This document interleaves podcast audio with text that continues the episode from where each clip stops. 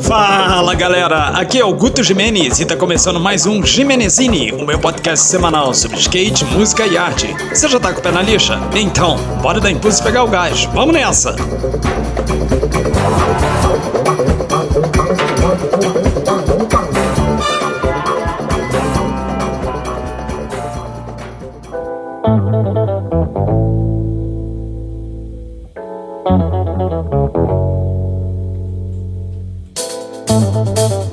Isso aí, galera. O Gimenezini voltou após uma longa pausa. O formato é quase o mesmo da versão anterior. Tem a minha opinião sobre um tema relacionado ao skate ou ao cenário de arte de rua, e mais uma sessão musical. Essa parte sonora tá mais curta, mas tem bem mais conteúdo e interatividade. Eu espero que vocês curtam, hein? Bom, para voltar essa volta do podcast, eu vou falar um pouco sobre política, mas não tem nada a ver com essas eleições municipais, com Brasília, nem nada do tipo. Eu vou falar sobre a política do skate. Aqui no Rio, rolaram algumas mudanças bastante expressivas nos bastidores, com a fundação de uma nova entidade dos skatistas e a renovação da FASERG, a Federação Estadual. A nível nacional, também rolaram eleições na CBSK, que tiveram uma chapa vencedora cuja posse está sendo contestada. É, na moral, tá bem agitado, hein?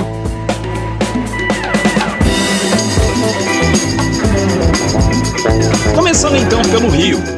No período de pouco mais de um mês, a cena política do skate fluminense foi sacudida por duas novidades logo de uma vez.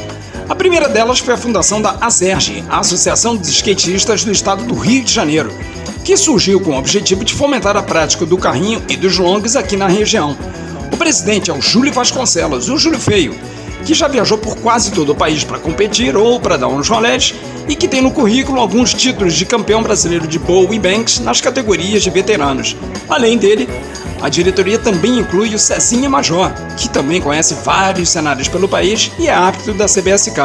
O veterano Roberto Ho Ho, que é um grande nome da pista de Campo Grande e uma referência do skate vertical no estado. Os ativistas Kleber Almeida e Gustavo Suíço, ambos com bastante experiência nos trabalhos sociais e mais uma galera, né? Os caras também incluíram pelo menos um praticante de cada modalidade nos conselhos, uma prova de que vão olhar para as outras formas de andar de skate que existem por aí. O melhor de tudo é que essa galera já chegou mostrando serviço. Já tá rolando o campeonato estadual online de skate, tanto de street quanto de park, no qual os competidores mandam vídeos gravados em skateparks públicos no estado e são julgados como se estivessem correndo juntos. Tá aí uma ótima iniciativa que mostra que esse pessoal tá afim de movimento, hein? Em oposição à inércia dos últimos tempos. Eu desejo toda a sorte do mundo para a Azerge e para geral que está envolvido. A outra mudança no skate do estado do Rio foi a nova diretoria que venceu as eleições na FASERG e já assumiu a entidade. O novo presidente é o skatista veterano e meu amigo de longa data, o Carlos Grilo, que faz parte da primeira geração do carrinho e vem fomentando o cenário com a sua wave rock desde o final do século passado. Junto com ele, estão skatistas de várias gerações e estilos variados, como o Leonardo Chico, Jorge Zunga, Bia Sodré, Hernani Taitai e o Albert Bacalhau, que é o atual campeão brasileiro master de longboard. Eu acho fundamental que tenham skatistas experientes de outras modalidades além do street e do vert envolvidos nessa nova direção.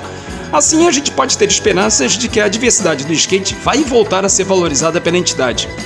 Esse pessoal vai ter um trabalho enorme em colocar as coisas em ordem, tanto em termos formais quanto naquilo que se espera de uma federação. Então eu também desejo toda a sorte do mundo. Força nos impulsos e sucesso na missão, galera!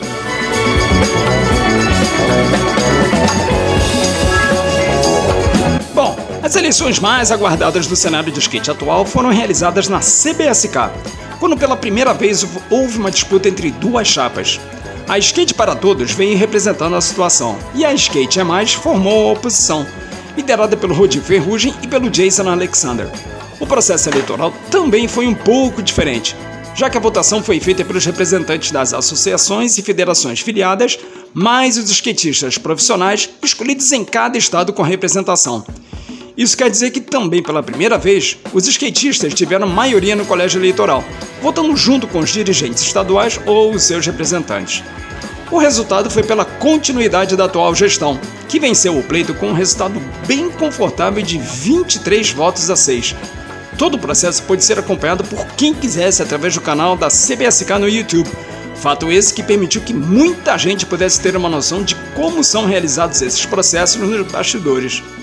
Após a vitória, tanto o presidente reeleito Eduardo Musa quanto outros membros da chapa gravaram vídeos no perfil da entidade no Instagram, agradecendo ao apoio conquistado e prometendo a superação de eventuais diferenças pessoais em prol de uma união pelo skate. Tudo muito civilizado e bonito de se ver, mas o que não foi nada bonito foi o desenrolar dos acontecimentos. Um dos membros da diretoria eleita foi filmado proferindo ofensas pessoais contra integrantes da chapa de oposição. Alguns desses vídeos foram publicados em stories de perfis de skatistas, tendo logicamente sido apagados depois da repercussão negativa das imagens. Ficou bem claro que o discurso de união e fraternidade era conversa para boi dormir, viu? Pelo menos para alguns membros da chapa vencedora. Que, aliás, está tendo a sua vitória contestada judicialmente. Como assim? É que foi descoberto que faltaram algumas certidões negativas de um dos membros da chapa de situação. Fato esse que poderia levar ao extremo de impugnar a eleição. Mesmo que o problema seja estritamente cartorial e não tenha nada a ver com skate, é uma complicação de qualquer forma, né? E a chapa derrotada se sentiu no direito de contestar os resultados com base nesse detalhe jurídico. Isso quer dizer que o resultado pode ser definido no chamado tapetão? É, tudo indica que sim. Mas é bom que fique bem claro que essa questão não diz respeito diretamente ao comitê eleitoral que fiscalizou a votação. Eu conversei com um advogado que trabalha com causas esportivas e ele me disse que, para haver alguma contestação judicial válida, ela deveria ser realizada no STJD, o Superior Tribunal de Justiça Desportiva. Essa é a instância superior nos julgamentos de quaisquer causas relativas ao esporte como um todo, sendo até maior do que a CBSK ou o próprio COB em si. Portanto, a oposição teria, em princípio, todo o direito de recorrer a esse tribunal superior, né?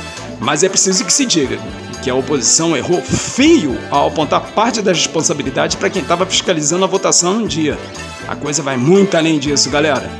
Agora, quem diria que uma eleição em entidade de skate chegaria a esse ponto, né não? Pois é. Esse é um dos efeitos dos mais de 4 milhões de reais que vão ser direcionados para a CBSK para as modalidades olímpicas em 2021. Na real, a entidade tem muito trabalho a fazer não só na preparação das equipes olímpicas, mas principalmente no fomento à prática das outras modalidades. Em 2019 foi dado um passo bem importante com a oficialização dos eventos regionais para classificação a um grande evento nacional. Eu mesmo trabalhei nos campeonatos brasileiros de downhill, de freestyle e no feminino, que aliás teve um recorde mundial de 185 inscritas, no caso específico do downhill, é preciso que se continue a seguir nessa direção de oficialização dos eventos locais e regionais, mas também é necessário que a entidade tome ações mais efetivas para difundir a prática da modalidade. Por exemplo, seu apoio formal à organização de treinos fechados nos principais cenários do skate velocidade. Enfim, cada modalidade tem as suas necessidades e a CBSK não pode parar. Então fica aqui a torcida para que os egos inflados sejam contidos e que toda essa confusão esteja um fim. Já deu, né, galera?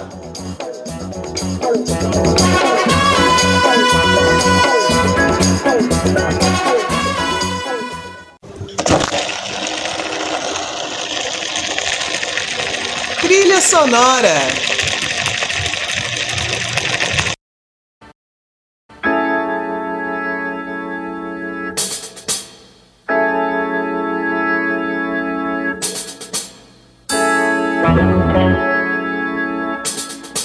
A seção Trilha Sonora traz um módulo com músicas que foram temas de videopartes ao longo dos anos.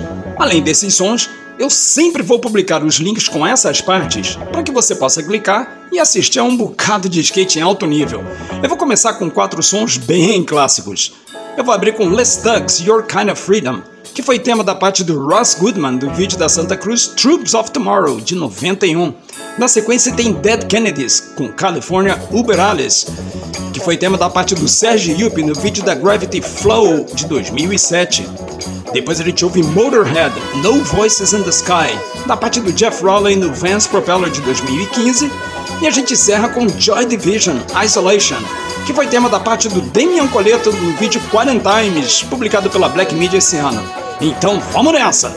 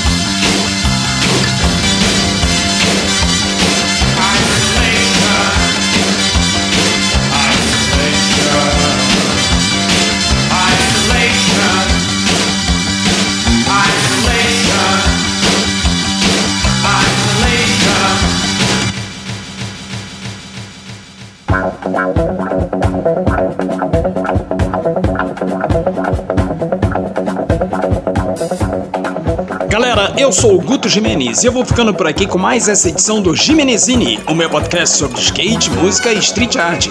Não deixe de clicar no link para assistir as partes de vídeo da sessão trilha sonora. O nível tá de chapar o coco, hein? Eu volto na semana que vem com mais informação, opinião, música e aquela coisa toda. Boas sessões por aí, se cuidem e usem as máscaras, hein? Fui!